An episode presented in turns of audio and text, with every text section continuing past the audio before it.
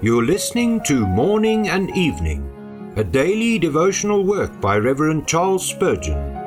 This reading is brought to you by the Spurgeon Study Bible, available in the original King James Version or the Christian Standard Bible at spurgeonstudybible.com. Good morning. Today is August the 20th.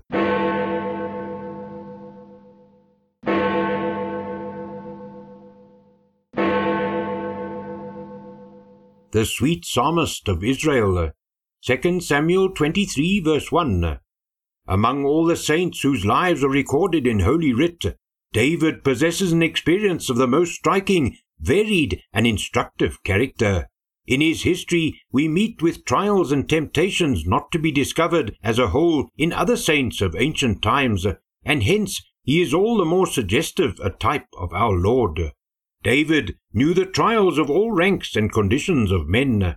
Kings have their troubles, and David wore a crown. The peasant has his cares, and David handled a shepherd's crook.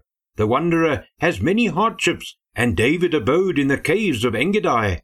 The captain has his difficulties, and David found the sons of Zeruiah too hard for him. The psalmist was also tried in his friends.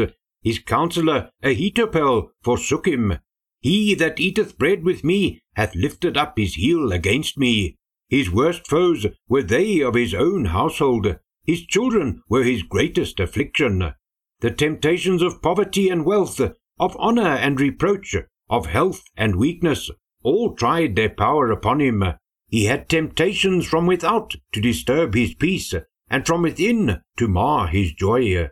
David no sooner escaped from one trial than he fell into another no sooner emerged from one season of despondency and alarm than he was again brought into the lowest depths, and all God's waves and billows rolled over him. It is probably from this cause that David's psalms are so universally the delight of experienced Christians.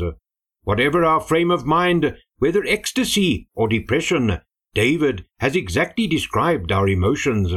He was an able master of the human heart because he had been tutored in the best of all schools, the school of heartfelt personal experience.